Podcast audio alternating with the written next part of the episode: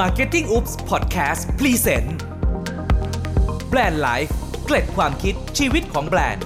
มาเรียนรู้เรื่องราวของแบรนด์จากทั่วทุกมุมโลก พร้อมถอดวิธีคิดจากเจ้าของแบรนด์ และผู้บริหารองค์กรต่างๆ เพื่อเป็นแรงบันดาลใจ และไอเดียให้กับคุณ สวัสดีครับคุณผู้ฟังครับ ขอต้อนรับคุณผู้ฟังทุกท่านเข้าสู่ Marketing Oops Podcast กับรายการ Brand Life เกร็ดความคิดชีวิตของแบรนด์ รายการที่จะมาบอกเล่าเรื่องราวชีวิต แล้วก็การเดินทางของแบรนด์ต่างๆ จากทั่วทุกมุมโลก กับผมก้าอารินทร์ครับ วันนี้จะเป็นตอนที่ชื่อว่า โอกาสของการสร้างแบรนด์ที่เริ่มต้นจากสัญชาตญาณครับ วันนี้นะครับก็จะมาเล่าเรื่องราวของการเดินทางของการสร้างแบรนด์ สัญชาติไทย 2 แบรนด์นะครับที่เริ่มต้นจากสัญชาตญาณของผู้ก่อตั้งนะครับ ทั้งสองท่านเนี่ยเป็นผู้ทำคลอดให้กำเนิดแบรนด์ดังในตลาดนะครับ แล้วก็ตัวแบรนด์เนี่ยก็มีเรื่องเล่าที่น่าสนใจนะครับ น่าจะเป็นกำลังใจให้กับท่านที่กำลังต่อสู้แล้วก็สร้างแบรนด์อยู่ในธุรกิจต่างๆ ในยุคปัจจุบันนะครับ เรื่องแรกนะครับเป็นเหตุการณ์ที่เกิดขึ้นในงานแสดงสินค้า ผลิตภัณฑ์เรื่องอาหารนะครับ ก็เป็นเหตุการณ์จริงนะครับที่เกิดขึ้นกับคุณประสงค์ลิ้มเจริญนะครับ ท่านเป็นกรรมการผู้จัดการของบริษัทที่ชื่อว่าสยาม NC เป็นบริษัทผู้ผลิตผลไม้แปรรูปนะครับ คุณประสงค์เนี่ยเล่าให้ผมฟังว่า ในงานแสดงสินค้าวันนั้นเนี่ยบริษัทเนี่ยก็ไปออกบูธจัดแสดงสินค้าตามปกตินะครับ ก็มีชาวญี่ปุ่นท่านหนึ่งครับ อายุราวๆสัก 50 ปลายๆนะครับ แกก็มาเดินอยู่ที่บูธนะครับ แล้วก็มาหยิบหยิบแล้วก็ลองดมสินค้านะครับ แกสนใจกล้วยอบเป็นพิเศษนะครับ แล้วก็พูดเป็นภาษาอังกฤษแบบกระท่อนกระแท่นครับ สไตล์ชาวญี่ปุ่นนะครับ ที่พูดอังกฤษไม่ได้คล่องนะครับ แปลเป็นคำไทยได้ว่าเป็นคำชมครับ แกชมว่ากล้วยเนี่ย หอมดีนะครับแกอยากจะขอซื้อกลับบ้านที่ญี่ปุ่น สักหน่อยจะเป็นไปได้ไหมนะครับ คงต้องรบกวนให้ช่วยตัดกล้วยเนี่ยให้เป็นชิ้นเล็ก ๆ ด้วยนะครับ แล้วก็พรุ่งนี้ให้ช่วยนำกล้วยเนี่ยไปส่งแถวๆโรงแรมแถวๆสุขุมวิทให้ด้วย พูดตรงๆเลยนะครับว่าถ้าเป็นคนธรรมดาธรรมดาเนี่ยถ้าเป็นเหตุการณ์ปกตินะครับในงานแสดงสินค้าเนี่ยก็อาจจะ ปฏิเสธลูกค้านี้ไปก็ได้ครับ เพราะว่ายอดที่สั่งมานี่มันเป็นยอดที่เล็กอะครับ งานแสดงสินค้านะครับ ซึ่งเป็นงานแบบเทรดแฟร์นี่ส่วนใหญ่สินค้าที่ขายนี่จะขายกันเป็นหลักเป็นตันๆนะครับ เป็นการสั่งซื้อระดับเป็นพันๆกิโลขึ้นไปนะครับ แต่ว่าคุณประสงค์ไม่คิดเช่นนั้นครับ ท่านก็ค่อยๆ ฟังความต้องการของคุณลุงญี่ปุ่นท่านนั้นนะครับ แล้วก็รับคำสั่งซื้อนี้นะครับ โดยกลับไปที่โรงงานนะครับ กลับไปตัดกล้วยตามแบบที่คุณลุงท่านต้องการนะครับ แล้วก็ นำกล้วยเนี้ยไปส่งไว้ที่ reception ของโรงแรมในเช้าวันรุ่งขึ้นนะครับเจ้ากล้วยถุงนั้นเนี่ยก็ถูกนำใส่กระเป๋าเดินทาง แล้วก็เดินทางกลับไปญี่ปุ่นพร้อมกับคุณลุงครับในปริมาณที่คุณลุงสั่งในวันนั้นเนี่ยเริ่มต้นที่ 1 กิโลกรัมครับนั่นเป็นสาเหตุว่าทำไมมันถึงไม่น่าสนใจนะครับ เพราะว่า 1 กิโลกรัมนี่มันน้อยมากๆนะครับสำหรับการสั่งซื้ออะไรสักอย่างหนึ่งที่งานแสดงสินค้านะครับ เรื่องราวผ่านไปครับ จนคุณประสงค์บอกว่าแทบจะลืมไปแล้วนะครับว่า ขายกล้วยไป 1 โลในวันนั้นนะครับ ผ่านไปประมาณเดือนกว่าๆครับ คุณลุงชาวญี่ปุ่นคนนั้นนะครับ ก็ส่งอีเมลนะครับ เขียนอีเมลกลับมาหาคุณประสงค์นะครับ พร้อมกับคำสั่งซื้อเรียกว่าล็อตแรกแล้วกัน ก็คือ เป็นคำสั่งซื้อที่มีเนื้อหาในอีเมลเขียนมาว่า อยากได้กล้วยเหมือนเดิมเลยนะครับ ขนาดชิ้นแบบเดิมนั่นแหละ สัก 100กิโลนะครับ ตัดเป็นชิ้นเล็ก ๆ เหมือนเดิม มันจะเป็นไปได้ไหม คุณประสงค์ก็เล่าให้ฟัง ถึงความรู้สึกในตอนนั้นนะครับว่า ตอนนั้นมันคล้ายๆ บททดสอบจิตใจครับว่า จะทำให้หรือไม่ทำให้ดีนะครับ ลองคิดดูนะฮะมีคุณลุงท่านหนึ่งครั้งแรกสั่งกล้วย 1 โลนะครับให้ไปส่งที่โรงแรมแถวสุขุมวิทครั้งที่ 2 อีเมลมาสั่งกล้วย 100 โล อาจจะฟังดูเยอะนะครับ แต่ในความเป็นจริงแล้วเนี่ยการจัดส่งสินค้าไปในต่างประเทศนะครับ โดยเฉพาะที่เป็นกล้วยอบเนี่ยจำนวนแค่ 100 กิโลกรัมเนี่ยนับว่ามันเป็นปริมาณที่มันน้อยมากๆครับ น้อยจนเรียกได้ว่า ค่าขนส่งไปญี่ปุ่นเนี่ยน่าจะแพงกว่าค่ากล้วยหลายเท่าเลยนะครับ แต่ด้วยสัญชาตญาณบางอย่างครับ คุณประสงค์เนี่ยท่านก็ดำเนินการส่งกล้วยล็อตนั้นนะครับ100 กิโลนั้น ส่งไปให้ลูกค้าชาวญี่ปุ่น ตามคำสั่งซื้อเลย โดยที่ท่านไม่ได้คาดคิดมาก่อนเลยครับ เพราะว่าคุณลุงท่านไม่ได้พูดอะไรนะครับ ไม่ได้บอกอะไรเลยนะครับ ต่อมาเนี่ยเจ้ากล้วยชิ้นเล็ก ๆ ที่ส่งไปในล็อตนี้เนี่ย มันจะนำพาโอกาสที่ดีๆ โอกาสครั้งยิ่งใหญ่มาให้คุณประสงค์ครับ เพราะไม่เชื่อก็ต้องเชื่อเลยครับว่า กล้วยชิ้นเล็กๆ เหล่านั้นเนี่ยมันกลายไปเป็นส่วนผสมของผลิตภัณฑ์ครับผลิตภัณฑ์ที่ต่อมาพัฒนากลายเป็นสินค้ายอดฮิตครับเป็นของฝากยอดฮิตนะครับที่เวลาใครไปญี่ปุ่นเนี่ยก็ต้องซื้อของฝากอันเนี้ยกลับมานะครับเป็นสินค้าของฝากชื่อดังครับ ที่ใครได้เห็นได้ชิมก็ต้องชอบใจ ซื้อกลับมาจากญี่ปุ่นเนี่ยมาฝากเพื่อนสนิทมิตรสหายในเมืองไทยกันเนี่ย เยอะแยะมากมายนะครับ นับเป็นความภาคภูมิใจจากจุดเริ่มต้นนะครับ1กิโลกรัมในวันแรก มาจนถึงวันนี้นะครับ เจ้ากล้วย 1 กิโลกรัมในวันนั้นเนี่ย มันสร้างยอดสั่งซื้อต่อเนื่องนะครับ กว่า 24,000 กิโลกรัมต่อปีเลยครับ แบบนี้มั้งครับที่เราเรียกกันว่า สัญชาตญาณของการบริการครับ เป็นการบริการแบบเอาใจใส่ในทุกรายละเอียดนะครับ ในทุกความต้องการของลูกค้านะครับ ที่มันจะสร้างโอกาสแห่งความสำเร็จ ของการสร้างแบรนด์มาให้เราครับ เรียกได้ว่าสร้างยอดขายแบบที่ท่านไม่ทันรู้ตัวได้เลยนะครับ อันนี้คือเรื่องแรกนะครับ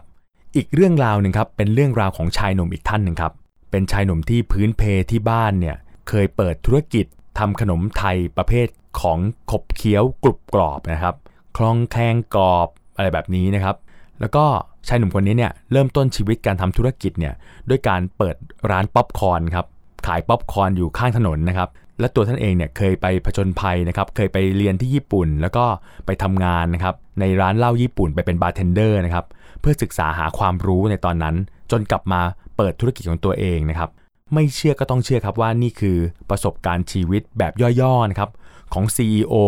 ระดับพันล้าน อย่างคุณอดิศักดิ์รักอริยะพงศ์นะครับหรือคุณก้องจากเซ็ปเป้นะครับบริษัทเครื่องดื่มยักษ์ใหญ่นะครับเซ็ปเป้นี่หลาย ๆ ท่านคง เคยได้ยินนะครับเครื่องดื่มดังๆนะครับเขามีกลุ่มผลิตภัณฑ์มากมายนะครับ ผลิตภัณฑ์ดัง ๆ ของเขาก็เป็นผลิตภัณฑ์เครื่องดื่มที่เป็นเครื่องดื่มเพื่อสุขภาพ แล้วก็ความงามนะครับ อย่างเซ็ปเป้ Beauti Drink นะครับ ผลิตภัณฑ์ประเภทน้ำผลไม้ เช่นเซ็ปเป้ Aloe Vera หรือเซ็ปเป้ For One Day แล้วก็โมกุโมกุนะครับต่างๆนะครับ หลายยี่ห้อนะครับ หลายแบรนด์นะครับ นอกจากนี้เนี่ยเซ็ปเป้ก็ยังมีพวกกาแฟนะครับ ผลิตภัณฑ์กาแฟเพรียว Coffee Slim Fit Coffee ซึ่งเป็นกาแฟควบคุมน้ำหนักนะครับ กว่าจะยิ่งใหญ่ แล้วก็มีผลิตภัณฑ์ยอดฮิตออกมามากมายแบบนี้นะครับ ตอนเริ่มต้นธุรกิจเนี่ยเส้นทางของการเปิดตลาดในช่วงตั้งต้น ตั้งไข่เนี่ยคุณก้องอดิศักดิ์ของเราเนี่ยต้องเคยขับรถครับ ไปส่งสินค้าเข้าซูเปอร์มาร์เก็ตยักษ์ใหญ่นะครับ ด้วยยอดสั่งเครื่องดื่มน้องใหม่ ที่เปิดตัวในวงการเนี่ยเป็นอภิมหายอดขายที่ต้องจดจำเลยครับว่า มันเป็นยอดสั่งซื้อ1ลังครับ คุณก้องเนี่ยท่านเล่าประสบการณ์ให้ฟังว่าจำนวนยอดสั่งซื้อ 1 ลังนี้เนี่ยเอาจริงๆเนี่ยกำไรของยอดขาย 1 ลังเนี้ยยังไงซะมันก็ไม่คุ้มกับค่าน้ำมันที่ไปส่งในวันนั้นแน่ๆครับแต่มันมีเหตุผลสำคัญครับ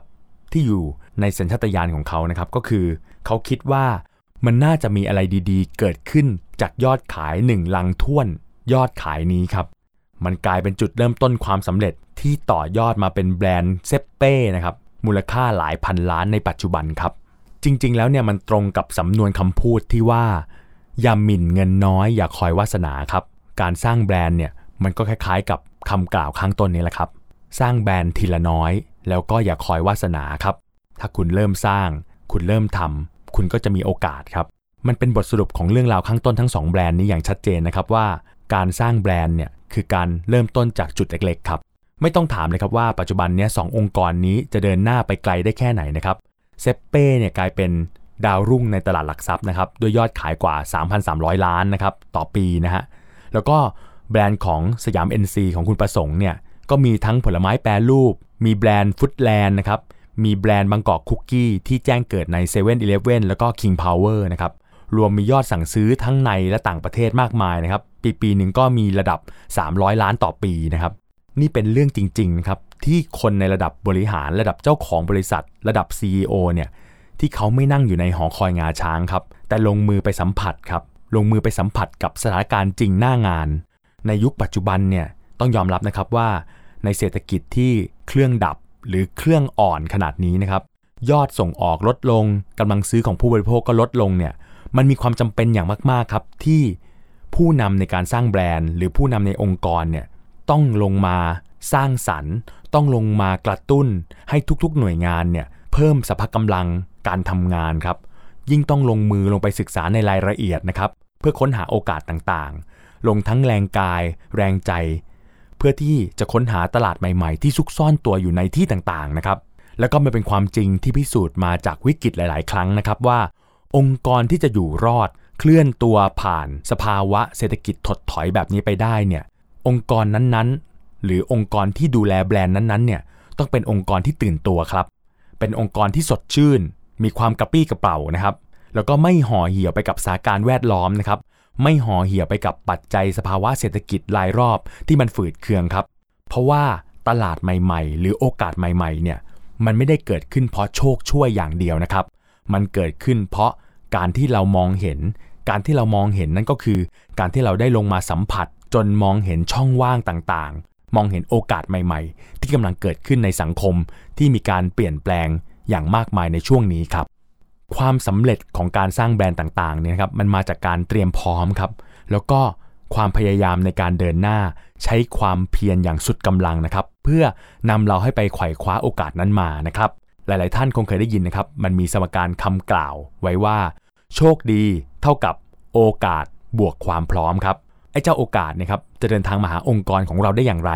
นั่นเป็นสิ่งที่ผู้บริหารแล้วก็ทีมงานเนี่ยต้องเตรียมตัวเตรียมใจเตรียมร่างกายนะครับ เตรียมความเพียร เตรียมหัวใจไว้ เพื่อเปิดรับสิ่งใหม่ ๆ เปิดรับโอกาสที่จะเดินทางเข้ามา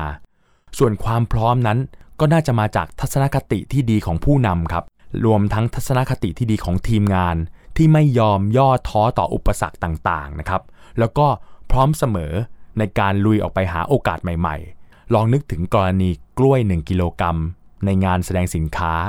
หรือนึกถึงกรณียอดสั่งซื้อ 1 ลังจากซูเปอร์มาร์เก็ตครับ ผมคิดว่าการเห็นยอดขายแบบนี้ การเห็นช่องทางแบบนี้ มันไม่ได้เป็นแค่สัญชาตญาณนะครับ แต่มันเป็นหัวใจของนักสู้ครับ นักสู้ที่ไม่ยอมอ่อนข้อให้กับโอกาสที่เดินทางมา จากจุดเริ่มต้นแค่ 1 กิโลหรือ 1 ลัง ผมขออนุญาตปิดท้ายด้วยคำกล่าวนี้ครับ อย่าหมิ่นเงินน้อย อย่าคอยวาสนา แต่ขอให้ทุกๆท่านจงพร้อมที่จะเปิดใจให้กับโอกาสใหม่ๆ ที่กำลังเดินทางเข้ามาครับ ขอเป็นกำลังใจให้กับทุกท่านครับ ผมก้าลินทอนและนี่คือ Marketing Oops Podcast กับรายการ Band Life ติดตามรับฟังได้ในตอนหน้านะครับสำหรับวันนี้ สวัสดีครับ